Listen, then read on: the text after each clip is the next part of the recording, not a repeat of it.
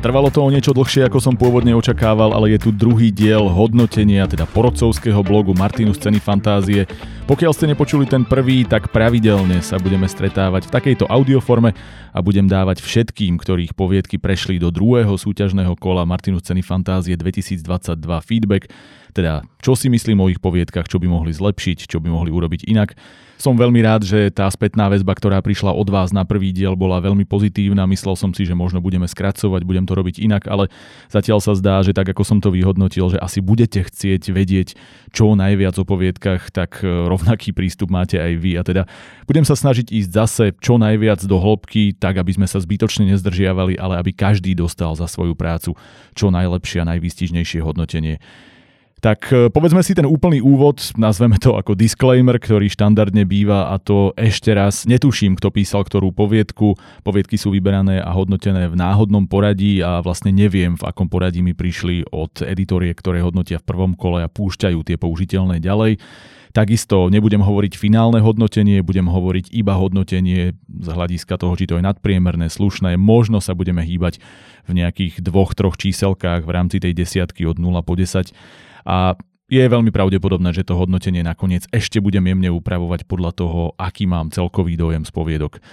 Čo sa týka tejto druhej desiatky, tejto série, ktorú som prečítal za posledné dni, je tam viacero vecí, ktoré chcem vyťahnuť, možno aj takto na úvod pre tých, ktorí začali počúvať a budú si z toho vedieť zobrať rady aj bez toho, aby počúvali konkrétne poviedky. Určite by som vám dal radu, viac investujte do postav a do myšlienky samotnej poviedky, pretože toto je formát, ktorý je veľmi krátky, nemáte tu priestor investovať toľko možno do rozprávania, do opisov, do budovania sveta ako v románe. A práve preto je to celé o tej rýchlej pointe, je to v podstate postavené práve na tom a jednoducho dobrá postava silná pointa, priamy ťah na bránku s tými najdôležitejšími atribútmi, ako sú emócie, atmosféra, kreatívny svet, ktorý dokážete vybudovať na tomto formáte, alebo dialógy, to je to, čo vás môže zachrániť. Ako náhle začnete chodiť do zbytočných opisov, ako náhle začnete budovať ten svet tak, že vlastne namiesto deja alebo namiesto postavy rozprávate iba o tom, kde sme, čo sa tam odohráva, alebo ako to tam vyzerá, tak veľmi ťažko získate moju pozornosť a veľmi ťažko získate body. Oveľa lepšie je zamerať sa na postavu, vymyslieť jej nejakú backstory, prinútiť ma, aby som s ňou cítil a s tou postavou prejsť z bodu A do bodu B, možno krátky časový úsek, ale úsek, ktorý dáva zmysel, ktorý vo mne vzbudí záujem, vzbudí vo mne emóciu a nakoniec vlastne mám aj pocit, že á, preto to som to čítal, jednoducho nejaký zmysel, nejakú pointu, nejakú emóciu, ktorá dokáže aj v tomto krátkom formáte jednoducho fungovať. Takže skúste sa zamerať na budúce radšej na toto, som presvedčený, že tým budete oveľa úspešnejší.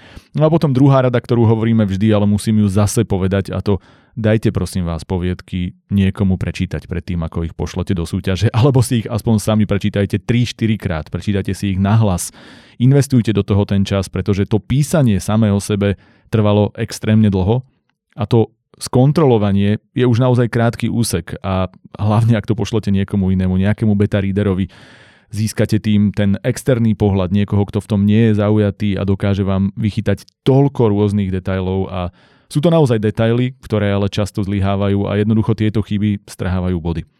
Dobre, poďme na jednotlivé poviedky. Povedal by som, že sme sa celkovo stabilizovali na veľmi solidnom priemere, že tento raz nebola vyslovene katastrofálna, ale nebola ani desiatka alebo niečo, čo sa k tomu blíži. Mali sme tu veľmi veľa priemerných, jemne podpriemerných, jemne nadpriemerných, až na záver dve veľmi dobré, ktoré budú mať aj vysoké hodnotenie, dostaneme sa k ním. Poďme ale od začiatku. Prvá poviedka o hodinách, vďaka ktorým po natočení človek vidí to isté miesto pred rokmi. Poviem na rovinu, nebol som z nej úplne odvarený, skôr naopak. Bolo tam obrovské množstvo gramatických aj štilistických chýb, napríklad súslednosť časov, už v prvom odseku sme mali aj minulý, aj prítomný čas, čo naznačuje, že autor vlastne nevie, ako píše. Vy ma, musíte mať jasné rozhodnutie. Píšem v prvej osobe, v tretej osobe, píšem v tom čase alebo v tom čase. Samozrejme dá sa urobiť, že niekde na konci skočíte do iného času, pretože niečo sa odohrávalo v minulosti a teraz ste v súčasnosti. Ale keď v jednom odseku skáčete medzi prítomným a minulým časom, tak to pôsobí veľmi neprofesionálne. Takisto čiarky Veľmi často boli tam, kde nemajú byť a chýbali tam, kde majú byť a vlastne sa to dialo v priebehu celého, celého, celého tohto príbehu. A je to niečo, čo, áno, keď je to drobnosť, keď je to nejaké jedno pravidlo, ktoré autor nevie a v ňom sa to občas objaví, človek mávne ruku a povie si, fajn, toto editor vyrieši, ale toto bol základný koncept čiarok, ktorý tento autor alebo autorka nepochopili. Môžeme si povedať aj príklad, jeden tu mám. Nasledujúce dni čiarka, vena svedomito a pravidelne nedočkavo natiahla hodiny. Hneď niekoľko problémov v tejto vete. Prečo čiarka po nasledujúce dni, keď je to jednoducho pokračovanie tej vety a absolútne tam nemá žiadny dôvod. A takisto prečo všetky tie prívlastky. Pravidelne, nedočkavo, svedomito, absolútne zbytočné niečo, čo sa snaží zase skrášliť bežné slova, ako keby vám nestačili, alebo ako keby ste mali pocit, že nepíšete dostatočne zaujímavo a toto robí presný opak. Mňa to jednoducho stráca v tom príbehu. Čo sa týka gramatiky, môžeme vyťahnuť hneď niekoľko problémov. Z pekárne, nie z pekárne, z obavy, nie z obavy, zo zvýšeného tlaku, nie so zvýšeného tlaku, takisto rýchly rozvod s tvrdým i, prosím rýchly, Nahor je jedno slovo, hodiny týkajú s mekým i, nie týkajú s tvrdým i. Oproti veľkému stolu, nie veľkého stola okrúhly klobúk s tvrdým i opäť aký okrúhly. Naozaj obrovské a hlavne základné problémy, základné prehrešky proti gramatike, cez ktoré sa veľmi ťažko dá posunúť ďalej. Aj keby ten príbeh bol extrémne dobrý, toto bolí a vlastne zastavujete sa na niečom, čo vás má plynule nechať e, ísť dovnútra do príbehu. Vlastne prestať čítať a začať ten príbeh žiť, toto sa mi to nestalo v podstate ani raz. Takisto vykanie v množnom čísle, nie vedel ste, čo dokážu, ale vedeli ste, čo dokážu Štilistika, môžeme aj pri nej si povedať viacero vecí. Opakované slova, mestské, mestské, mešťanom, stal sa veselším človekom, hodiny ho rozveselovali, niekde aj dvakrát v jednej vete, veselé, mestské. To sú len konkrétne príklady, ale takéto veci sa dejú stále. Jednak to hovorí, že to po sebe nečítate, o čom som hovoril v úvode, a jednak to môže veľmi často ukazovať na slabú slovnú zásobu alebo jednoducho neschopnosť vyjadriť veci inak, čo tiež veľmi uberá z celkového dojmu. No a potom je tu jazyk, ktorý bol takisto veľmi zlý za mňa, alebo teda rozhodne nebol dostatočne dobrý na to, aby to mohlo dostať vysoké hodnotenie v súťaži. Rovnako späť jej pár minút trvalo, kým si našla vzduchoprázdno medzi autami, ktorým mohla prebehnúť. Toľko problémov v tejto jednej vete. Neviem, či vôbec sa k tomu mám vyjadrovať. Je tam slovosled, je tam vzduchoprázdno medzi autami, tak to asi nebude vzduchoprázdno, keďže medzi autami ten vzduch je. Veľa logických, veľa štilistických, veľa pravopisných problémov, ktoré celá táto poviedka mala, ťažko sa mi cez ne prehrízavalo k tomu príbehu, ktorý vlastne mohol byť potenciálne zaujímavý, ale to si povieme o chvíľu. Tiež je tu problém s tým, že mi často vysvetľuje autor alebo autorka veci, ako keby som bol pomalší, ako keby som nebol schopný si niektoré veci domyslieť a tak mi ich dáva ako na tanieri. Aj tam je zase problém trošku so štilistikou, ale samotný ten koncept, môžeme si povedať príklad, je prepáč, nemohol som skôr, ospravedlňoval sa. No ja už viem, že sa ospravedlňoval človek podľa toho, že hovorí prepáč, nemohol som skôr, to je doslova ospravedlnenie. Stačilo za tým dodať povedal. A základný problém, keby to bolo aspoň e, cez čiarku za úvodzovkami, to ospravedlňoval sa. Ale ono to je samostatná veta v samostatnom odstavci, teda niekoľko problémov zase. Aj ten základný, logický alebo koncepčný, alebo ako to mám povedať, akým spôsobom sú mi podávané informácie, takisto aj z hľadiska nejakého formátovania. Celkovo veľmi, veľmi ťažké sa zorientovať v tom, nájsť v tom nejaký flow, aby som čítal ďalej jednak teda dejovo, jednak obsahovo, ale takisto aj vizuálne, ako to vyzerá na tej strane. Hovoril som o tom, že si autor zjavne po sebe túto poviedku veľmi neprečítal, ale k tomu mám pocit, že si nie je ani úplne istý alebo istá, ako sa správne píše medzera za bodkami alebo za čiarkami, pretože tu je veľmi často medzera pred bodkou, to znamená, slovo sa končí, medzera, potom bodka a okamžite za tým pokračuje nová veta bez medzery, čo je už naozaj pre mňa veľmi, veľmi ťažko priateľné, že človek, ktorý chce písať, tak vlastne nemá ani základ toho, ako vyzerá veta napísaná. A ono to ani nebolo jedným spôsobom, ono sa to stále menilo, to znamená, raz tam bola bodka na správnom mieste, potom medzera, alebo čiarka potom medzera, inokedy bola medzera, bodka, medzera, inokedy bola medzera, bodka a pokračovalo to. Čiže ani len zladeného je mi ľúto, že vlastne musím nakladať takýmto spôsobom, pretože ja sa snažím nájsť na každej poviedke niečo pozitívne, ale tu bolo tak veľmi, veľmi veľa problémov, s ktorými sa veľmi nedá nič robiť iné ako čítať, ako písať a ako možno si to hlavne skontrolovať a dať to skontrolovať niekomu inému, ktorý vám strašne veľa z týchto chýb dokáže vychytať pred tým, ako to pošlete do súťaže. Poďme na dej, ten je veľmi dôležitý a samozrejme dej je to, čo to môže celé zachrániť dokonca aj pri takomto spracovaní. Nápad zaujímavý, tie hodiny, ten koncept mi prišiel, že môže byť úplne fajn, ale nakoniec z toho veľa nebolo. Zostalo to, ako by bolo povedané v tom predchádzajúcom priebehu, vo vzduchoprázdne medzi autami. Myšlienka nebola v podstate žiadna, nedalo mi to žiadny pocit, ten koniec pre mňa konkrétne nič neznamenal. Vlastne neviem, prečo som to čítal.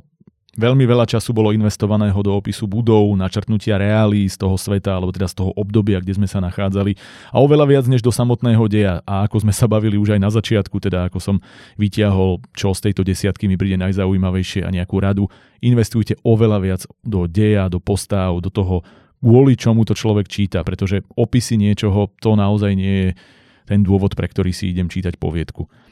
Rovnako je dôležité aj tak nejak rozumne rozvrhnúť, koľko investujete do úvodu, do záveru a do samotného toho vyvrcholenia, nazvíme to. Štandardne sa používa takéto pravidlo 20-60-20, to znamená, že 20% času by sa vám mal ten príbeh nejakým spôsobom otvárať, na záver možno 20% času uzatvárať a medzi tým tých 60% venujete tomu podstatnému. Je to samozrejme absolútne nepresné číslo, nemusíte ísť dokonale podľa toho, nemusíte si to merať, keď to bude 30, 50, 20 je všetko v poriadku, keď to bude iným spôsobom, je to úplne OK, pokiaľ to dáva zmysel, ale aspoň ako taká nejaká mustra alebo niečo, podľa čoho môžete uvažovať, sa to určite hodí. V tomto prípade bolo oveľa viac času vloženého do suseda jeho vzťahu k cére a podobne, ktorý vlastne má byť iba úvod, má to byť také rýchle načrtnutie toho, čo sa deje a oveľa viac malo byť venované vzťahu Veny s Davidom a samozrejme samotné hodiny, ktoré sú tam podstatné už od názvu a cez to, čo sa deje a to bolo vyslovene na posledných neviem koľkých stranách, alebo percentuálne to bolo menej ako tretina. A toto je presne to, do čoho sa dalo ponoriť, z čoho sa dalo vytiahnuť viac. Ten podstatný dej, cestovanie v čase, čo sa tam deje. Jednoducho, prosím, venujte sa týmto podstatným veciam a nie tomu naokolo, pretože to naokolo je len to pozlátko, ktoré v podstate má vytvoriť niečo navyše, má vytvoriť ten svet, ale keď už v tom svete som, tak mi o ňom rozprávajte a nie vytvorte svet a potom mi vlastne pár vetami poviete, že sa v konečnom dôsledku nič nestalo.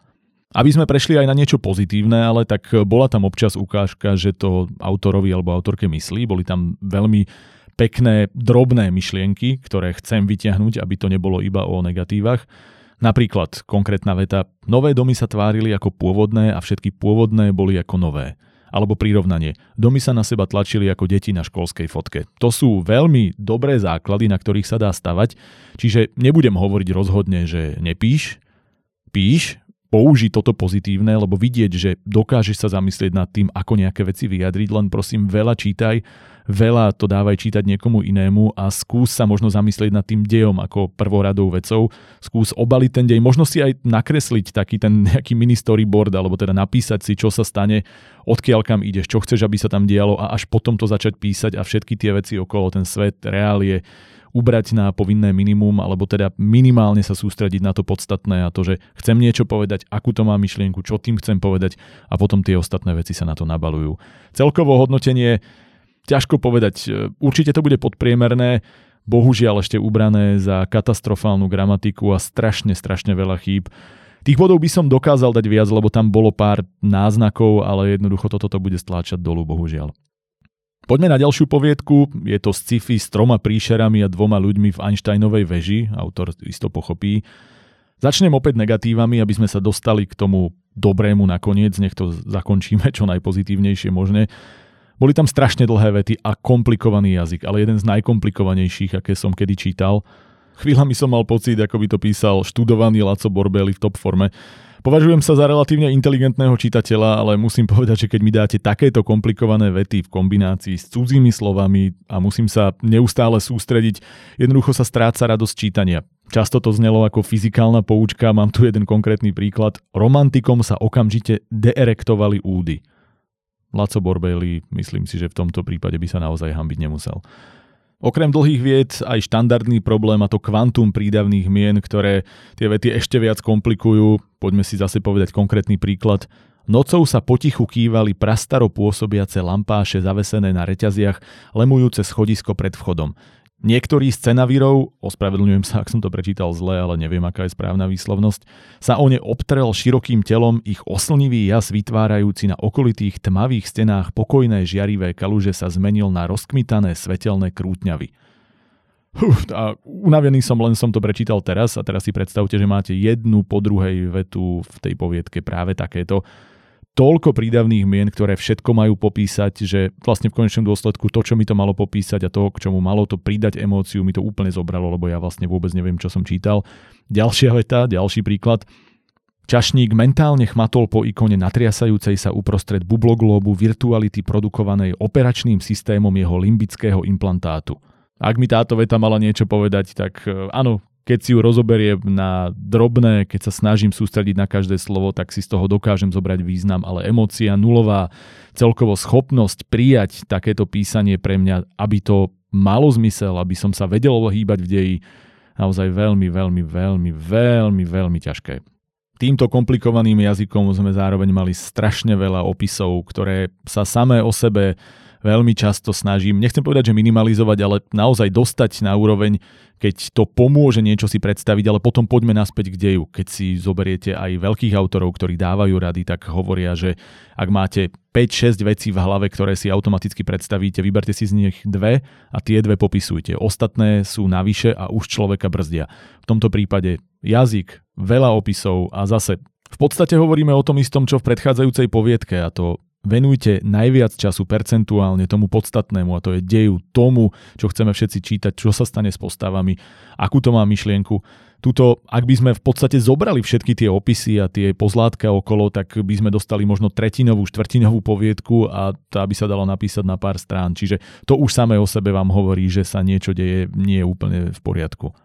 Čo sa týka právopisu a štilistiky, máme tu výraz ako úkol, čo je čechizmus štandardný problém, ktorý budem hovoriť v podstate pri každej poviedke alebo skoro každej a to je rozdiel medzi kedy a keď. Bývali časy, keď by som niečo, nie kedy by som niečo urobil. Ešte raz opakujem, kedy je otázka, keď je jednoducho pokračovanie vety, keď chcete povedať, že sa niečo stalo v tom a v tom čase.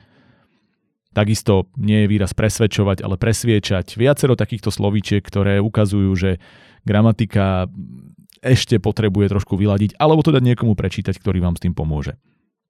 Viackrát sa tu stalo to, že fungovalo A ako spojka niekoľkých vied za sebou v rámci súvetia a už to začína byť potom trošku problém. Pomôžte si čiarkou, rozdielte tie vety, nenaťahujte to takýmto spôsobom. Napríklad, nahodil nevinne a obratne z vrecka vytiahol obrúsok a zamával ním. Prečo tam to prvé A muselo byť? Zase je to skôr ako rada. Keď sa vám tam tlačia dve A, zamyslite sa, dá sa to rozdeliť, dá sa to posunúť čiarkou, dá sa to urobiť iným spôsobom, pretože tieto dve A to znamená A ešte som si spomenul, A ešte som si spomenul a nepôsobí to ako keby ste to mali vopred vymyslené alebo ste si to po sebe skontrolovali. Celkovo tu bol zvláštny mix relatívne dobre myslených, skoro až vtipných pasáží s takouto oficiálnou strnulosťou. Je to sranda, lebo naozaj sa viackrát stalo, že som sa išiel pobaviť že mi niečo prišlo dobré, zaujímavé a potom to bolo vlastne zabité takoutou borbeliovskou, veľmi striktnou slovenčinou, veľmi odbornou, fyzikálnou, neviem ani ako to nazvať často, kde jednoducho pre mňa tá atmosféra, ten humor, ten vtip sa tým okamžite zaklincoval, ale nie tým správnym spôsobom. Zastavil by som sa aspoň na sekundu aj pri dialógoch. Dialóg je špecifická vec v tom, že reprezentuje alebo vyjadruje postavu. Každá postava hovorí inak, každý človek hovorí inak a chceme to aj v tomto prípade. Tu všetky postavy rozprávali úplne identicky tým istým jazykom, Laco Borbeli štýl, o ktorom hovorím dokola, jednoducho žiadny rozdiel medzi nimi a mne to je ľúto, pretože potom tie postavy vlastne nemuseli byť, oni sú to len nejaké virtuálne figurky, s ktorými ja mám nulovú emóciu, lebo všetci na mňa pôsobia úplne rovnako. Akurát ste mi ich opísali, ako vyzerajú, čo robia, ale vlastne pre mňa sa tie postavy nikdy nestali živými. Poďme ale aj k niečomu pozitívnemu. Tých pozitívnych vecí tu bolo viacero. Napriek tomu, že to bolo extrémne komplikované, tak treba povedať aj, že to bolo nápadité. A to, že tento človek vymyslel svet, terminológiu, ktorej bolo teda až moc tej cudzej na mňa, ale chápem, beriem, je to v tomto žánri, je to v tomto štýle. Ak to takto chce robiť OK, len ubrať, to je veľmi dôležité. Takisto vymyslel históriu toho sveta. Jednoducho platí v tomto prípade, že všetko by bolo fajn, pokiaľ by toho bolo menej. Hovorím ešte raz, sme v poviedke, nie v románe a Tuto mám pocit, že sa snažil ten autor alebo autorka narvať všetky informácie, celú históriu, všetku terminológiu, ktorú by narval normálne do románu, do formátu, ktorý je desatina, možno ešte menej. A to je ten problém. Jednoducho, ako som hovoril na začiatku, je to poviedka z bodu A do bodu B, povedzme to najnutnejšie. Kľudne opíšme svet okolo, ale jednoducho nesnažte sa ma prervať týmito informáciami, lebo ja z toho potom nebudem mať vôbec nič.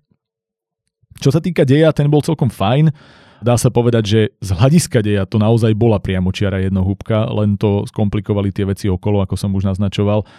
Nebola tam žiadna vážna myšlienka alebo nejaké posolstvo alebo niečo podobné. Bolo to skôr ako intro do tohto sveta, o ktorom autor začal hovoriť, čo je tiež relatívne OK. Viackrát sme videli, že niekedy autori prídu do poviedkovej súťaže alebo napíšu poviedku, ktorou si otvoria svet a potom z toho urobia viac.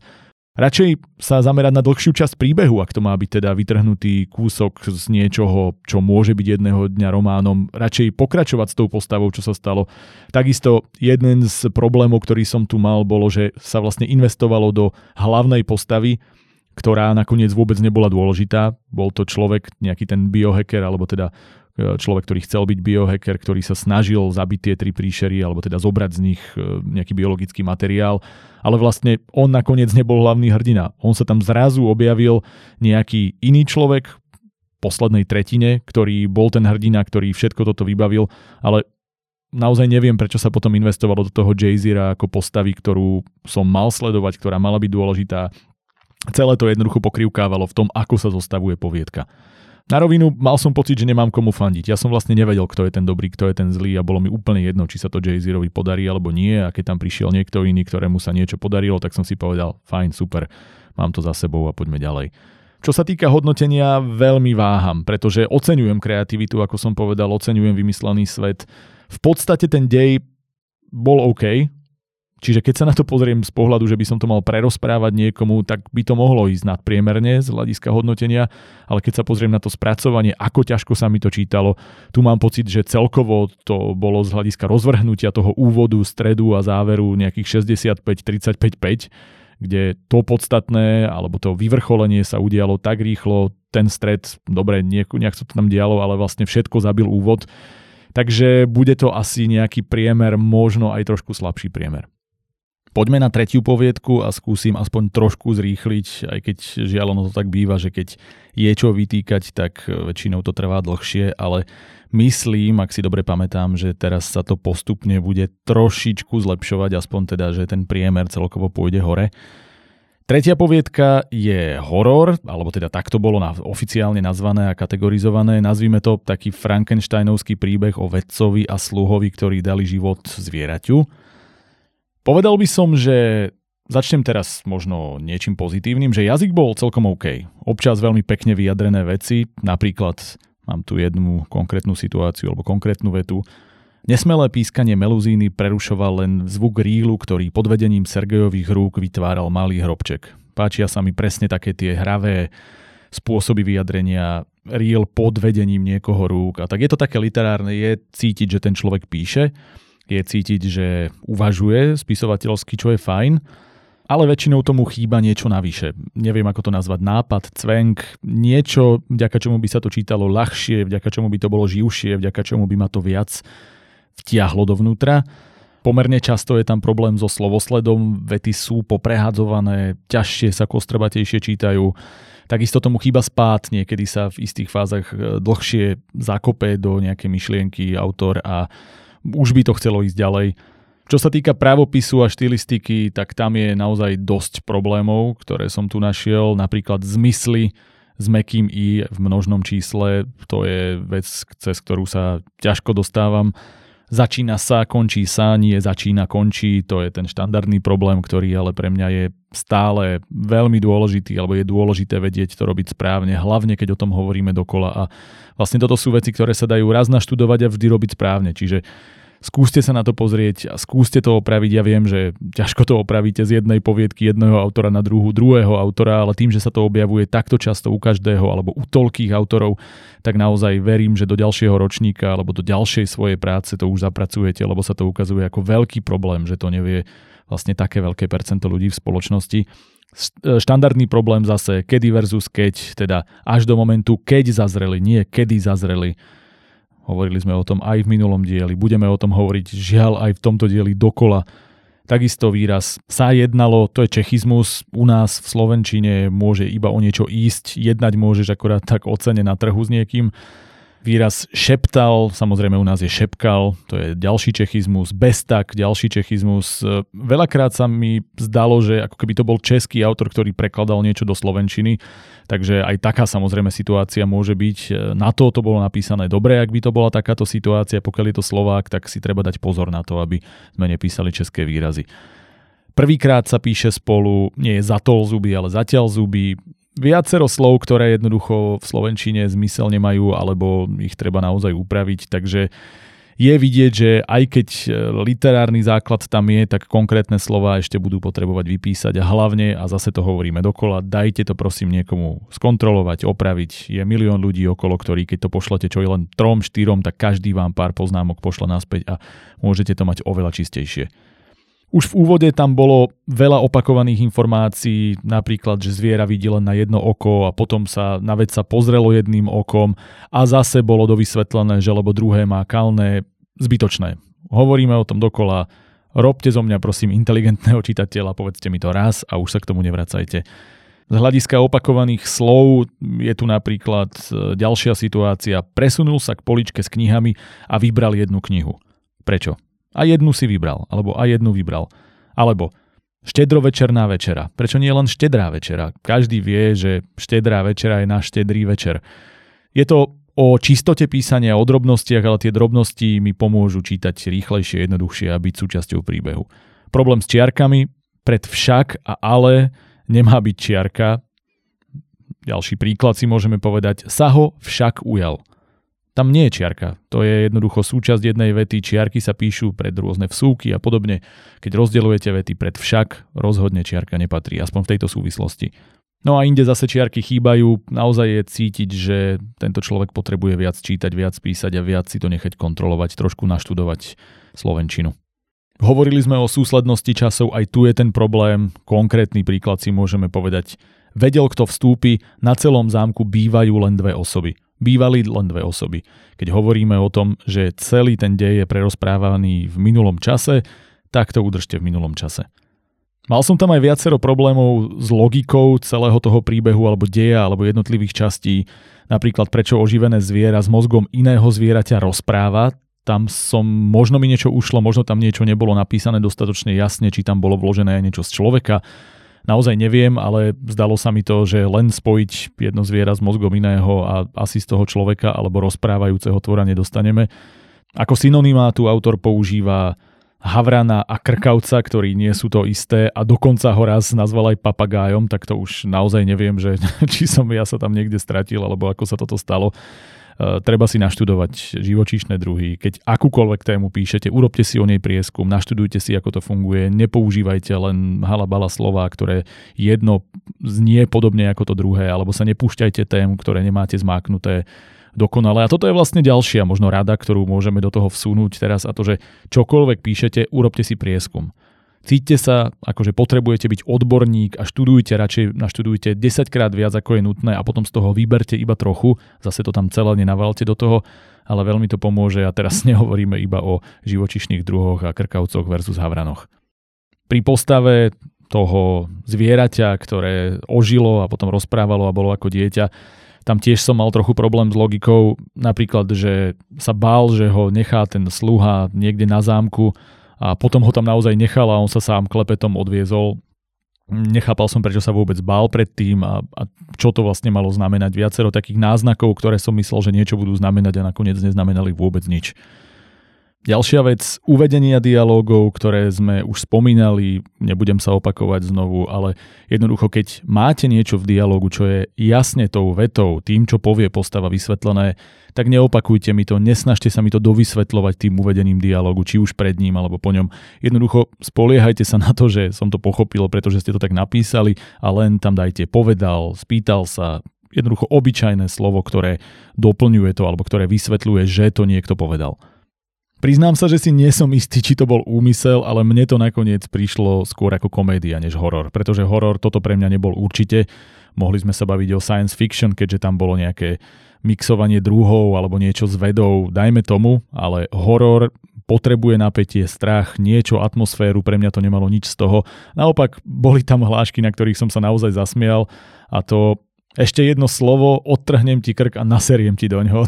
Toto bola vec, kde som sa naozaj úprimne pobavil. To bolo zase aj nápadité, aj vtipné. Celkovo tie dialógy, o ktorých sa tu bavíme, boli veľmi vulgárne, veľmi agresívne. Prišlo mi to často, že až prehnanie, ale aspoň mali tie postavy nejaký charakter a tieto ich hádky a debaty boli síce často pre mňa nepochopiteľne príliš rýchlo vyostrené a potom si zrazu pomáhali a zase vyostrené, ale nevadí, zobral som to, že sú takí. Aspoň ma relatívne bavilo čítať tie dialógy, takže to je niečo, čo z toho urobila, urobilo komédiu pre mňa. Hovorím, ťažko povedať, či to tak malo byť úmyselné, ale aspoň ako komédia to čiastočne fungovalo, tak som sa rozhodol, že to tak budem brať. Čo sa týka deja, nebol zlý, ale ani nič špeciálne. Koniec aj mne napadol zaujímavejší a to behom sekundy hlavne by bolo veľa symbolickejší ako ten, ktorý bol tu. Mal som pocit, že aspoň viem, ako sa to bude končiť a ono sa to skončilo tak, že to vlastne pre mňa neznamenalo vôbec nič. Postavy, ako som spomínal, boli celkom v poriadku, aspoň mali nejakú backstory, čo teda musím oceniť, pretože veľmi často sa stáva, že postavy sú ploché a ja vlastne vôbec netuším, že prečo som im mal fandiť. Tuto nehovorím, že som fandil, ale aspoň som sa o nich niečo dozvedel a tak som bol viac investovaný do toho deja. Síce mňa, hovorím, až tak veľmi nezaujali tie postavy, ale ten investovaný čas oceňujem, je to dôležité a určite to má nejaký ten bodík navyše už len za postavy. Celkovo to nebolo zlé, povedal by som, že to bolo niečo, čo by čisto čo sa týka príbehu mohlo byť hodné priemeru, možno nad priemeru jedného, ale bolo tam strašne veľa chýb. Takisto som nepochopil to začlenenie do hororu nepochopil som tie historické napojenia na vojnu a tak ďalej, na čo býval na zámku ten vedec, keď ten zámok vlastne nehral žiadnu rolu. Bolo tam veľa rozohraných rôznych drobností, dejových línií, alebo tam boli opísané miesta, situácie, niečo, čo pre mňa malo mať symboliku a tá symbolika tam nakoniec jednoducho chýbala. A pokiaľ poviedke špeciálne niečo takéto píšete, tak ono to do seba musí zapadnúť, inak to pôsobí, že ste písali a vlastne nakoniec neviete čo a prečo v konečnom dôsledku asi jemný podpriemer, ale rozhodne to neznamená, že ten autor je bez šance alebo že by nemal písať, len treba naozaj si zobrať z tohto ideálne čo najviac a písať, písať, písať. Ďalšia poviedka bola science fiction o troch žoldnieroch v jaskyni a toto bola taká jednohúbka, bolo to pomerne rýchle. Poďme najskôr na gramatiku a štilistiku. Zase štandardný problém tak versus taký, alebo tak versus taká, štandardný problém, o ktorom hovoríme stále. Nemôžete povedať tak temná, ale taká temná, pretože otázka je aká temná, nie je otázka ako tak.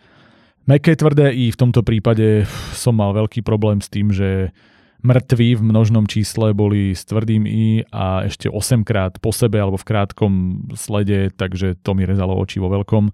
Zažíva je jedno slovo, často chýbali čiarky, Inak gramatika v podstate OK, bolo tam pár takýchto chýb, aj keď teda tie chyby dosť veľké a štilistika sa takisto dala, takže z hľadiska písania to bol z tých prvých štyroch asi zatiaľ najlepší kus. Čo sa týka odstavca, tempa, budovania deja, aj napätia, tam to bolo všetko fajn. Toto musím povedať, že prvýkrát to naozaj plynulo, že sa mi to ľahko čítalo, rýchlo som cez to letel, nehovorím, že tam neboli žiadne chybičky, ale celkovo mám pocit, že ten autor cíti, ako písať, ako to dávkovať, akým tempom, ako to dávať do odstavcov a podobne. Fungovala na mňa aj scéna s pavúkom ako prekvapením, keď nevieme, čo sa deje, bolo to fajn, bolo to tam vložené na také rýchle zvýšenie napätia a ideme ďalej. Úplne to fungovalo, bolo to také trošku až filmové, ale fajn, žiadny problém som s tým nemal. Takisto slovné spojenia ukazovali, že tento autor číta, opisy boli tiež celkom dobré, správne dávkované, tak akurát nebolo to niekedy hodené do 10 riadkového alebo 20 riadkového opisu nejakej jednej situácie, jedného miesta s miliónom prídavných mien, prísloviek. Nie. Toto Prišli sme, bolo povedané, čo vidíme na jednom drobnom príklade ukázané, čo, prečo, ako a išli sme ďalej, takto to mám rád. Takto to hlavne v poviedke podľa mňa funguje super a bol som stále držaný v deji a práve preto vlastne potvrdzujem to, čo som povedal na začiatku a to, že to tempo bolo v tomto prípade úplne ideálne na to, aby sme tým leteli. Z hľadiska jazyka som mal problém iba s pár vecami, opakované slova, napríklad z troch slov za sebou boli dvakrát pokúšali, stále niečo narúšalo ticho alebo narušilo ticho, už by to chcelo niečo originálnejšie. Keď máte možnosť zamyslieť sa nad tým, zase prečítať si to po sebe, vidíte dve takéto veci, nahradte to, jednoducho ukážte, že máte ten slovník, že v ňom máte viacero nábojov než len jeden. Je to potom také trošku ubíjajúce, pretože to vlastne človeka zase vytrháva z toho deja a uvedomuje si, že číta. Občas o vetu navyše Napríklad, otvorom v strope prenikali do jaskyne lúče svetla troch bateriek. Spolu s baterkami vykúkali z diery tri hlavy. Niečo hľadali. Na čo tá posledná veta? Bolo jasné, že keď sú s tými baterkami v tej diere niekam svietia, navyše ešte aj z dialogu predtým, kde hovorili, musí to tu niekde byť, bolo úplne jasné, že niečo hľadajú. Tým, že ste to povedali, tak e, vlastne zase mám pocit, že ale ten čitateľ je blbý, ja mu to musím dopovedať, lebo to inak nepochopí a potom sa tak aj cítim a potom sa necítim dobre a zase ma to vytrháva z toho podstatného a to, aby som bol úplne ponorený v diele alebo v deji a užíval si to. Rovnaký príklad, svetlo pulzovalo, a ďalšia veta, pomaly slablo a silnelo. No veď to je pulzovanie. Na čo mi to bolo nutné vysvetliť takýmto spôsobom? Opäť musím hovoriť iba to isté, čítajte si to po sebe, prosím vás. Zabudnuté, občas sa, kde nepatrí, nejaký preklep, iné písmenko, ako tam patrí, všetko ľahko vyriešiteľné, len si to po sebe prečítajte. Na úvod sme tam mali príliš veľa pozlátok cez prídavné mená príslovky, štandardný problém, o ktorom hovoríme. Prešli ku tajomným dverám, zvedavo si ich prezerajúc úplne zbytočné, zvedavo, proste prezerali si ich, dalo sa to povedať inak, tie dvere nemuseli byť tajomné, boli to dvere, všetky tieto slova navyše len naťahujú niečo, čo vlastne sa dá popísať úplne iným spôsobom a ukazuje to, že jednoducho chýba kreativita, chýba spôsob e, iného popisu a práve tam si myslím, že sa najviac ukazuje rozdiel medzi bežným autorom alebo priemerným a potom niekým naozaj dobrým. Čo sa týka dialogov, v úvode mi prišli veľmi strojené, a to obzvlášť, e, keď sa pozrieme na to, že sú to vojaci, ktorí sa rozhodne v akcii pre mňa takto nerozprávajú. Tu máte príklad. Bude jedna malá výbušnina na tieto vráta stačiť? Už len zabudnime na to, že sa bavia o vrátach niekde v jaskyni, kto by použil slovo vráta, ale čertober, každý máme iný slovník. Ale jednoducho, keby išlo o takúto akciu, o vojakov, ktorí si dávajú rýchle povely, tak by sa len pozrel na jeden na druhého, vyťahol by výbušninu a povedal by, bude stačiť, alebo stačí, alebo čokoľvek, ten druhý by kývol, úplne zbytočne vysvetlené niečo a zase to je o tom, že chcete to povedať mne, ale oni by si to takto nepovedali. Tak mi to radšej povedzte v rozprávačovi, nie v tom dialogu. Celkovo sa v dialogoch veľa vysvetľuje, stalo sa to x krát. Veci, ktoré by mali dávno prebraté, sa vysvetľujú v jaskyni a nie doma pri dohode a nech sa oni rozprávajú iba o tom, čo je prirodzené, čo je povelové, čo je tak, ako by sa žoldnieri v akcii bavili, lebo toto mne jednoducho prirodzené neprišlo. Čo sa týka postav, keď hovoríme, že sú to žoldnieri, tak na žoldnierov, na vojakov mi prišlo, že keď už sa nezlakli kostier, ohryzených tiel a neviem čoho, tak by sa zlakli pulzujúceho svetla. To mi prišlo také neuveriteľné, hlavne jeden z nich strašne rýchlo stratil celý koncept, bol úplne pokadený, vlastne sa zbláznil z ničoho nič pre mňa a prišlo mi to veľmi rýchle, veľmi účelové, málo vybudované. Neuveril som tomu, aspoň ja v tomto prípade. Takisto mi prišlo zvláštne, že nevedia, ako zneškodniť gulomety, pýtajú sa, a čo s tým teraz spravíme a potom niekto povie, hod tam granát, hodí tam granát a je to vyriešené, ako by toto nenapadlo ako prvé riešenie. Viackrát som spochybňoval motiváciu alebo rozhodovanie postav, lebo mi to prišlo zvláštne. Celkovo dej veľmi jednoduchý, nebolo to nič svetoborné, ale aspoň bol, ako som spomínal, priamočiary. Išli sme z bodu A do bodu B bez zbytočných úletov, čo je vlastne na poviedku úplne fajn, takže týmto si to získalo nejaký bod navyše. Celkovo by som povedal, že by to bola asi nadpriemerná poviedka, akurát s tými rôznymi chybami a e, tým, že si to po sebe autor neprečítal a viaceré tie veci, o ktorých som hovoril, vrátane gramatiky, to možno klesne niekde okolo priemeru, ale určite autor má veľký potenciál, myslím si, že keď vychytá tieto veci, tak má písať ďalej to bez debaty a teším sa možno budúci rok zase na niečo lepšie a verím, že aj vďaka týmto rádám možno výrazne vyššie umiestnené. Ďalšia poviedka je to fantasy v štýle, nazvime to princeznovského Hunger Games. Čo sa týka gramatiky alebo štilistiky, niečo sa začína a sa končí, štandardný problém kedy versus keď, zastihla v čase, kedy budú bojovať, nie keď budú bojovať, hovoríme o tom dokola, ale zase to musíme hovoriť ako versus aký veľký, v tomto prípade samozrejme nie ako veľký, ale aký veľký je ten problém toho, že neviete rozdiel medzi ako a aký. Ďalšia vec, ktorá je úplná novinka, tu sme tu ešte nemali a to klakla si pri kryštálovú vodu. K vode, prosím. K vode viem, že myslím, že niekde okolo Nitry a podobne sa hovorí pri niečo, ale môžete byť iba pri niečom, klakáte, alebo staviate sa, alebo idete k niečomu. Hovorili sme o súslednosti časov, to znamená, aké dôležité je držať jeden, keď hovoríme v minulom minulom, keď píšeme v prítomnom v prítomnom. Tuto sme ale dokázali mať iný problém a to, že tu bol dvojitý minulý. Napríklad, vedela, že ak chcela prežiť, nie. Vedela, že ak chce prežiť, ona už to vedela, to znamená vtedy už sa to preklápa ako keby aspoň na ten zvyšok vety do prítomného času. Ďalší rovnaký problém. Vedela, že ak nechcela urobiť to a to, nie Píšeme v minulom čase, ale zase nebudeme otrokom, že každé jedno sloveso musí byť potom povedané v minulom čase. To tak úplne nefunguje. Súslednosť osôb, to je ďalšia vec, ktorú sme už spomínali a aj tu bol ten problém, keď píšem v prvej osobe, tak nech je to v prvej, keď píšem v tretej, nech je to v tretej, prosím, nemixujme to. Čo sa týka jazyka, ten bol často veľmi kostrbatý, celkovo to bolo také dosť sterilné písanie. Napriek faktu, že napriek tomu úplne stačí, alebo zase napriek tomuto faktu ďalší príklad, čo by nebolo nejakým spôsobom podozrivé. Stačí, čo by nebolo vôbec podozrivé. Mám pocit, ako keby si to ten autor alebo autorka v tomto prípade, mám pocit z nejakého dôvodu, že to bola dáma, že si to komplikovala a celkovo chýba tomu taká uvoľnenosť, taká pohoda, taká nejaká čitateľnosť, ľahkosť. Bolo to naozaj často veľmi, veľmi strnulé. Naťahované súvetia, ktoré už som mal pocit, že sa musia trikrát skončiť, ono to stále pokračovalo Niekoľkokrát to bolo naťahované cez ktoré, to znamená, ktoré mala a hneď potom do ktorých mala. Nie, radšej to oddelte, urobte z toho viac vied, rozhodne nepoužívajte dvakrát ktoré a naťahujte, naťahujte vety. Nie vždy som zároveň pochopil, čo autor alebo autorka chce hovoriť. Často som bol stratený napríklad pri tom rozprávaní o jazve jednej z tých postav. Vôbec som vlastne nedostal z toho tú informáciu, ako sa to stalo, čo, kedy, prečo. Bolo to celé také nejaké zamotané, chýbala mi logika alebo, alebo nejaká jasnosť toho, čo to chce povedať. Strašne veľa tam bolo úvah, ktoré väčšinou aj tak nepomohli. Úvah, myslím, jednotlivých postav, ktoré sa v nejakej chvíli, dokonca často v akcii, keď tá akcia mala plynúť, sa začali nad niečím zamýšľať a hovorili, no čo keby sa to stalo tak a naťahovalo sa to, naťahovalo. Ja som často aj tak vlastne nepochopil alebo nedostal nič navyše a ten dej sa tým úplne brzdil. Hovoril som o tom, aké boli komplikované vety často, tak e, tuto mám jeden príklad, povedzme si ho. V nečakanej chvíľke, kým Madeline len stála, čakajúc, kým sa tma v jej rukách zväčší a kým ju Gwendolyn hoci úprene pozerovala a snažila sa predvídať, čo urobí, no dúfala, že ju prekvapí, sa zahnala rukou.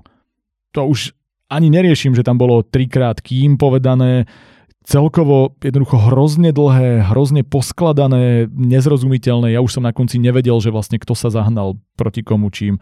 Úplne som sa stratil. Čo sa týka logiky postav, tam som tiež občas hapkal. Zabudla si Luke po boji, keď vedela, že bude bojovať, lebo je to, ako som hovoril, štýl Hunger Games sú v nejakej aréne alebo na ostrove, kde bojujú, tak tým pádom je jasné, že asi bude potrebovať zbranie a ona si len tak zabudne niekde Luke, ktorý je jej hlavnou zbraňou. Mne to úplne nedávalo zmysel. Celkovo akcia bola dosť slabá. Tam, kde práve keď sa ideme baviť o takejto akčnej poviedke, to mohlo ťažiť z toho, že to bude teda aspoň zaujímavé z hľadiska boja, bol ten boj popísaný tak, že ma nestrhol vôbec. Celkovo je tam aj čo chváliť, poďme na to. Ten svet bol kreatívny, celkom dobrý nápad toho vymyslenia konceptu s desiatimi kráľovstvami alebo princeznami, ktoré bojujú o niečo takéto. To, že Hunger Games, ja sa priznám, že ja som na toto asi oveľa menej citlivý alebo oveľa menej kritický, keďže, ako vždy hovorím, si myslím, že už všetko napísané bolo, tak je v poriadku z niečoho čerpať.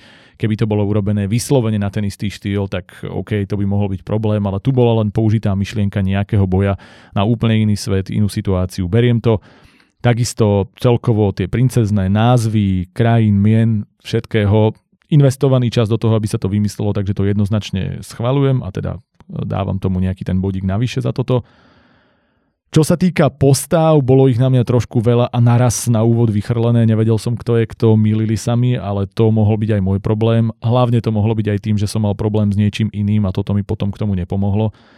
Jedna vec, ktorou ale zase som trošku mal problém, je hlavná postava Emmy, ku ktorej som nemal vôbec žiadny vzťah. Vlastne o iných postavách tam bolo povedané paradoxne viac ako o tej hlavnej, ktorej som mal v tom boji fandiť a nejako ma vôbec nezobrala a nemal som vlastne dôvod chcieť, aby uspela, ako, áno, len preto, že nechcem, aby sa niekomu stalo niečo zlé, ale hlavne keď to je človek versus človek, e, to znamená, keď niekto musí zomrieť, tak prečo by som si vybral práve tú vašu postavu? Pomôžte mi.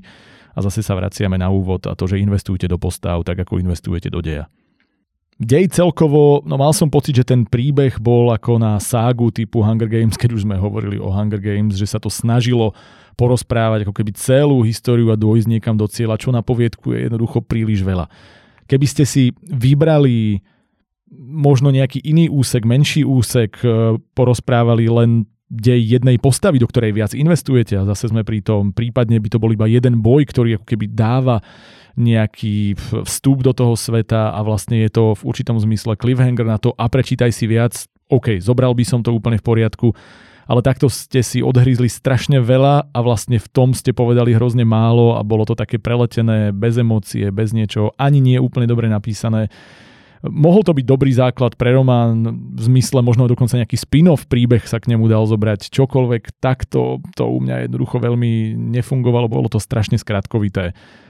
Celkovo si myslím, že ten príbeh môže fungovať, takže nech autorka alebo autor sa ho kľudne drží a skúsi ho nejako spracovať inak, inou formou alebo prepracovať. V tejto forme to bohužiaľ bolo podpriemerné a asi ani nie, že tesne pod priemerom. Ďalšia poviedka, máme tu sci-fi o asi robotovi alebo niečom podobnom, ktorý sa stará o základňu a každých 50 rokov na nej robí kontrolu. Celkovo to bol veľmi solidný príbeh, to musím povedať na úvod, začnem pochvalou. Dokonca aj gramatika bola veľmi solidná, čo teda musím povedať, že sa často nestáva. Jazyk síce bol trošku komplikovanejší, ale až na občas chýbajúce sa, alebo dokonca jedno pridané sa, to bolo všetko v poriadku, tam sa zase dá povedať iba to isté. Kontrolujte si to po sebe a tieto situácie sa nestanú. Opakované slova, to sa z času na čas stalo, nachádzal sa, bolo v dvoch vetách za sebou, prípadne nezvyčajnej nezvyčajnosti, čo je vec, ktorá už naozaj je trošičku srandovná, ale zase si myslím, že to vychádza iba z toho, že každá ďalšia kontrola, opakované prečítanie si toho by toto všetko odstránilo. Vety boli občas na mňa dlhé, kvôli rytmike by som ich kde tu prestriedal krátkou, to je môj konkrétny problém alebo moje konkrétne videnie literatúry, ale tuto by to určite pomohlo. Občas boli krkolomné, napríklad dáme si tu jednu, Tézex podišiel k hlavnému počítaču vpravo od vchodu, ktorý pozoroval celú miestnosť, ako s takmer nepočuteľnou usilovnou prácou udržujú tieto stroje základňu obyvateľnou. Huh, veľmi dlhá veta, už len napríklad sa dalo veľmi ľahko vyhodiť, že počítač bol vpravo od vchodu, to je nepodstatné, podišiel k počítaču pri vchode alebo počítaču ako takému a vlastne táto informácia bola pre mňa nepodstatná. Tá veta sa dala rozdeliť na dve, dala sa tam urobiť kdekoľvek bodka, dobre napísané, v poriadku napísané, ale jednoducho takýmto spôsobom máte šancu stratiť čitateľa. Celkovo to bolo dosť opisné, dalo by sa viac detajlov ubrať, to je presne to, čo som už spomínal aj v tomto dieli. Keď vidíte nejaké miesto, je to super, pretože si to dokážete predstaviť, vizualizovať, na základe toho sa dá úplne perfektne vcítiť do toho sveta. Ja milujem, keď sa mi takto podarí naštudovať si, vykresliť si v hlave ten svet. Ale nehovorte mi všetko, vyberte, ako som spomínal, jeden, dva detaily, ktoré sú tie najvýraznejšie, o ktorých e, môžete hovoriť viac. Ako príklad krásne funguje, ja neviem, prídete na vianočné trhy, tak nebudete mi hovoriť o tom, aká bola výzdoba na každom stromčeku, o každom stánku, ale poviete mi, aby ste mi tú atmosféru opísali, že to bola kombinácia ja neviem, škorice a, a vône punču s prepečenou cibulkou cigánskej a úplne mi to stačí. Je to vec, ktorá ma dokonale vtiahne na to miesto a čím viac a viac a viac začnete opisovať, tým viac sa stráca priestor na to, aby som s tým pocitom, ktorý ste mi dali, s tým opisom išiel ďalej do deja a použil to ako súčasť toho, čo sa ide diať. Čiže v tomto prípade tiež sa dalo trošku, trošku ubrať. Áno, perfektne vymyslený svet, ale príliš, príliš veľa detailov. Dokonalá ukážka toho, kde sa dá ubrať a ako to pomôže zrýchliť dej, je keď e, ten robot, teda ten TZX, e, vychádza z miestnosti. Už keď prichádzal do miestnosti, zadával kód, aby vyšiel a vy mi dáte zase celú scénu, ako on zadáva kód, aby vychádzal z miestnosti. Na čo to bolo dobré? Poďme šup ďalej, nepodstatné. Občas problém so slovosledom, vety sa dajú otočiť tak, aby bol dôraz na konci a tým pádom naozaj zdôrazňujete to, čo chcete povedať. Máme tu príklad, čím vyššie išiel, tým viac nezvyčajností nachádzal v tomto nezvyčajnom sektore. To sú tie nezvyčajné, o ktorom som hovoril. Dalo sa kľudne povedať naopak, keďže už vieme, že sa bavíme o tom nezvyčajnom sektore, ktorý tam je, tým viac v tomto sektore nachádzal nezvyčajnosti. Tu je podstatná tá nezvyčajnosť. To, že á, tento sektor je naozaj špecifický. Ja viem, že bol v sektore, veď o tom sa bavíme, odkedy tam vošiel, tak ten sektor nedávajme na koniec, lebo tam dôraz naozaj nie je potrebný. Rovnako niekoľkokrát mi bolo pripomenuté, že anomália v sektore G nebola taká dôležitá a preto pokračoval v bežnej kontrole. Celkovo to bolo 4 krát povedané v krátkom úseku. Stačilo to povedať raz, ja už som vedel, prečo ide po zvýšku ďalej a potom mohol ísť do toho G a bol, mohlo mi byť povedané, aha, tak teraz už idem na to, keď som skontroloval všetko ostatné. Príbeh celkovo musím povedať, že bol veľmi pekný nápad, super napísať to z pohľadu robota alebo stroja a postupne odhalovať to ľudské ako niečo nové, fascinujúce, zaujímavé Bavilo ma to, nápad, aj spracovanie až na tie veci, ktoré som povedal, boli fajn. Určite nadpriemer, možno kvôli pár drobnostiam to pôjde na malý nadpriemer, ale určite jedna z tých lepších poviedok. Takže chválim a pokračuj ďalej v takejto robote. Dáme si ďalšie sci-fi a to o svete so zakázaným umením. Toto sa mi páčilo, páčilo sa mi to hneď z niekoľkých dôvodov, ktoré si prejdeme, bol celkom fajný jazyk, občas e, sa objavilo niečo vyslovene kreatívne, čo ma potešilo, čo sa mi páčilo, dobre sa to čítalo, boli dobré dialógy, čo sa veľmi málo kedy stáva, tie dialógy boli veľmi uvoľnené, prirodzené, občas vtipné, naozaj tie boli takým super korením e, celej tej poviedky a dokonca povedal by som, že jej dávali atmosféru, že jej dávali nielen humor, ale vlastne aj tie postavy vyvíjali a tu sme zase pri tom, čo hovoríme. Keď investujete do tohto, do postav, do jedinečnosti, keď sa to dobre číta, keď to pôsobí prirodzene, všetko je super. Takže túto jednoznačne chválim. Z hľadiska gramatiky a štilistiky štandardné problémy, tak mladá, nie tak mladá, ale taká mladá. Prvýkrát sa píše spolu, spomedzi sa nepíše s Ačkom, ale s Ečkom. Toto ma celkom pobavilo. Párkrát sa stalo, že sme tu mali dlhé vety alebo veľa prídavných mien ako pozlátok, o ktorých hovoríme pravidelne. Konkrétny jeden príklad. Pyšne zahlásil a nemotorne sa poškriabal na svrbiacej brade plnej neupravených žmolkov, následne aj na ovisnutom bruchu zakrývajúcom značku jeho drahých pásikavých treniek. Toľko prídavných mien, keby tam bola štvrtina, tak stále veľa, keď to trošku preženiem, naozaj tu sa dalo určite ubrať. Občas zbytočné teda ako násilné nadviazanie na vetu predtým, toto sme tu ešte nemali tento rok, myslím si, a to je tiež dobrý príklad, čo nerobiť alebo čo je zbytočné navyše. Strčil teda do diery aj druhú ruku. Spoza opasku teda vytiahol nožík. To bolo behom asi troch vied sa stalo dvakrát toto, že bolo ako keby potrebné to nadviazanie. Nie.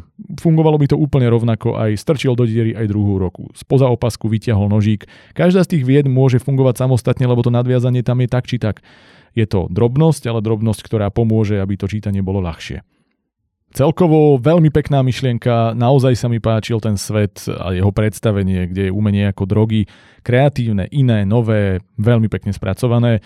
Takisto postava Tibora Fine s dobrou backstory, nebola možno nejaká extrémne veľká, ale je to poviedka, čiže tu stačí málo, aby ste jednoducho zaujali, aby ste urobili z čitateľa človeka, ktorý fandí tej vašej postave. Tuto to určite tak bolo mal backstory, vďaka ktorej cez či už tu jeho mamu, alebo ten jeho príbeh z histórie s otcom a tak, veľmi dobre, fajn, všetko úplne v poriadku.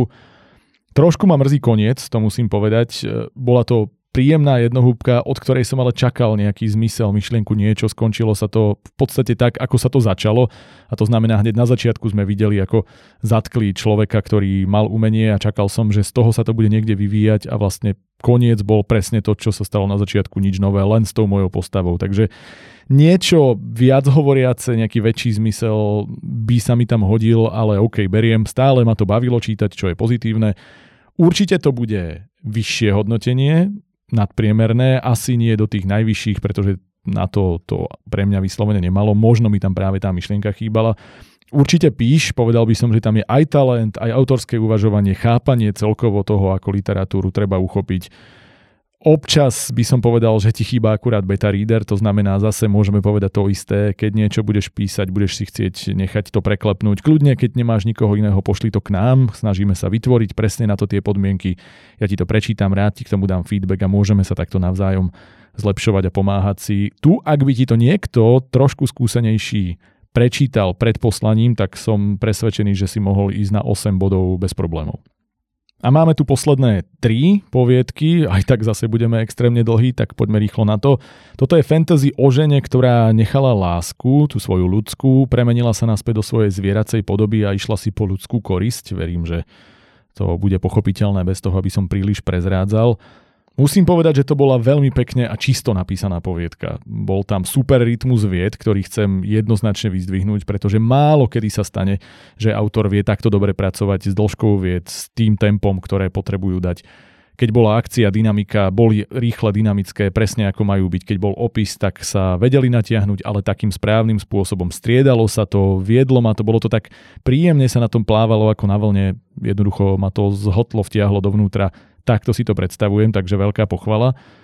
Takisto mám pocit, že ten jazyk alebo spôsob písania pasoval do žánru, že presne takto nejako to malo byť. Aj keď to nebol možno môj jazyk, ktorým ja píšem, tak som ho absolútne prijal, lebo takto jednoducho v tejto poviedke podľa mňa s týmto svetom malo byť. S peknými prirovnaniami. Celkovo to jednoducho zapadlo a z hľadiska jazyka hodnotím vysoko. Problém bol akurát s čiarkami, Napríklad e, v situácii drevo, čiarka nasiaknuté nočným dažďom. Prečo bola čiarka po dreve? To drevo bolo nasiaknuté nočným dažďom aj bez čiarky, takže tam absolútne nemusela byť. Niektoré slova boli pre mňa také, nie som úplne pochopil, že prečo, prečo takéto, alebo čo znamenajú, aj keď viem, čo znamenajú, tak e, prečo ich nenahradiť niečím slovenským alebo jednoduchším. Výraz na pochytro, prečo nie narýchlo, alebo krvi žíznivú, keď je po slovensky krvilačnú, ale to sú maličkosti, ktoré beriem ako možno, že to mal byť nejaký dialekt, alebo že to malo pasovať do toho sveta, ťažko povedať, ale ako radšej by som to upravil, lebo to, to originál slovenské slovo nikoho nevyruší, toto môže. Niekedy boli drobnosti, ktoré prevysvetľovali veci alebo dopovedali veci viac ako bolo treba, konkrétna situácia práve vo chvíli, keď začula svojimi bystrými ušami akýsi ruch, prečo boli nutné bystré uši? Keď začula akýsi ruch, ja už viem, že to je zviera, ja už viem, že má bystré uši. Bolo to naznačené niekoľkokrát. Ako tuto to beriem, že to bolo pripomenutie toho, že ona počula lepšie ako ostatní, lebo bola zviera, ale Nebolo to nutné, lebo mi opakuje tú informáciu, ktorú som už dostal. Nie je to v tomto prípade až tak urážajúce, ale vlastne toto je kompliment, lebo keď riešime takéto drobnosti, tak to znamená, že to bolo celkovo dobré. Príbeh jednoduchý, ale veľmi pekný. Mám rád, keď je to urobené krátke, pretože to krátke funguje. Na čo to naťahovať, na čo tomu dávať nejaké pozlátka navyše. Bolo povedané všetko, čo malo byť povedané a fungovalo to skvele. Bola tam myšlienka, ktorá fungovala správne množstvo všetkého opisov, akcie, aj nejakej backstory, ktorá, áno, zase sa dá polemizovať, či ten čas navyše, tie znaky navyše sa nedali využiť, ale vôbec som ich nepotreboval. Povedalo to, to čo to malo povedať. Jednoducho som mal dosť informácií, aby som sa dostal do deja, aby som sa dostal do pocitov postav, malo to pekný jazyk na pomery ostatných poviedok to malo dokonca aj pomerne málo chýb, takže no, povedal by som, že to bola jedna z troch najlepších, ktoré som zatiaľ čítal a bude to mať nie desiatku, asi nie ani deviatku, ale to uvidíme. Ešte hovorím, neviem dať zatiaľ finálne hodnotenie, uvidím podľa ostatných, ale bude to vysoko. Povedal by som, že to bude určite v eh, tej hornej trojici bodov.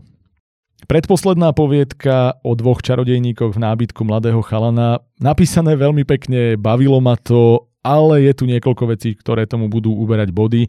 Poďme si ich povedať. Gramatika, štilistika, štandardné, tak citeľný versus taký citeľný to malo byť, kedy versus keď, to znamená, keď dávame začiarkou pokračovanie, tak keď spravili to a to a nie kedy spravili to a to, to by musela byť otázka, hovoríme si to dokola.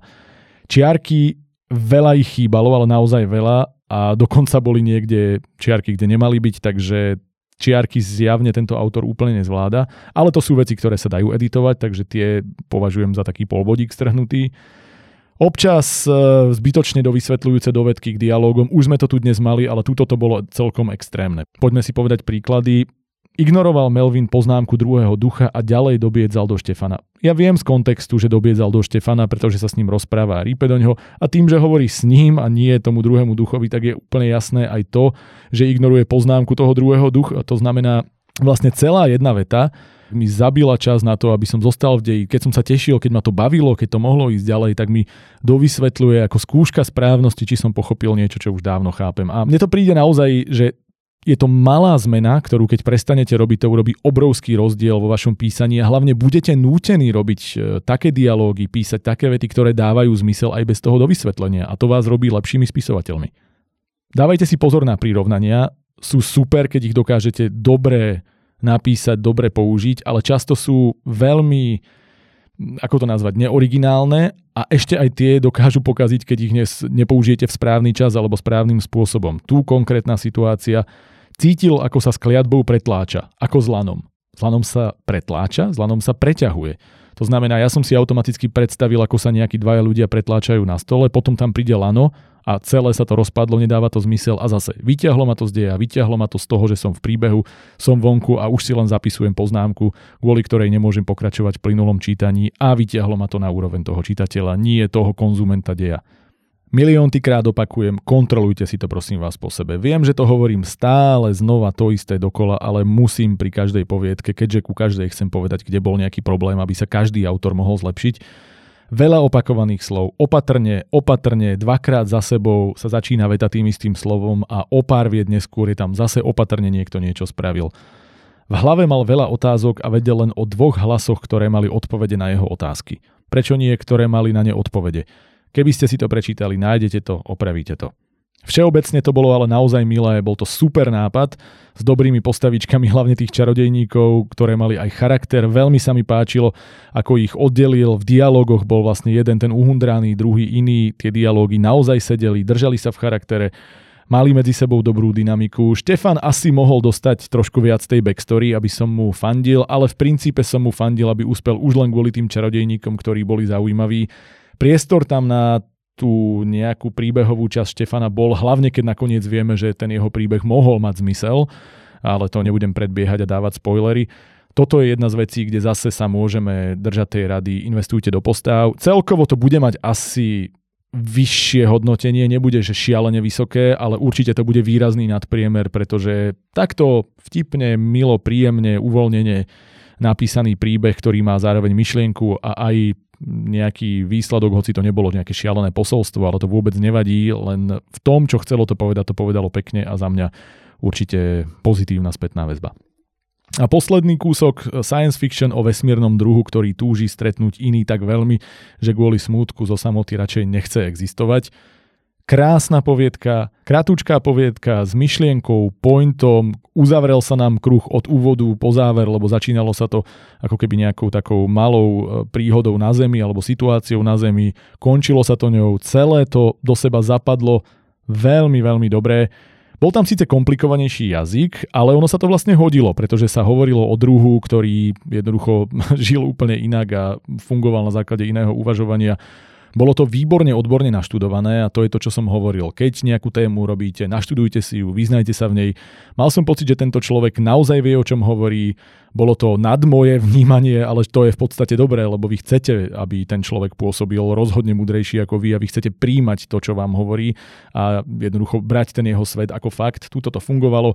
Keby tam neboli chyby, tak by som povedal, že je to jedna z najlepších poviedok, čo som tento rok čítal a dával by som tomu veľmi, veľmi vysoké hodnotenie. Poďme si tie chyby rýchlo preletieť. Štandardné kedy versus keď, alebo tak dlhý čas nie, taký dlhý čas. Chýbali tam občas čiarky, čiarky boli trošku problém, nie taký veľký ako inokedy, ale všimol som si to a keďže už e, samozrejme hodnotím na takejto vysokej škále, alebo tak vysoko v rámci tejto škály, tak už e, hodnotím aj takéto detaily.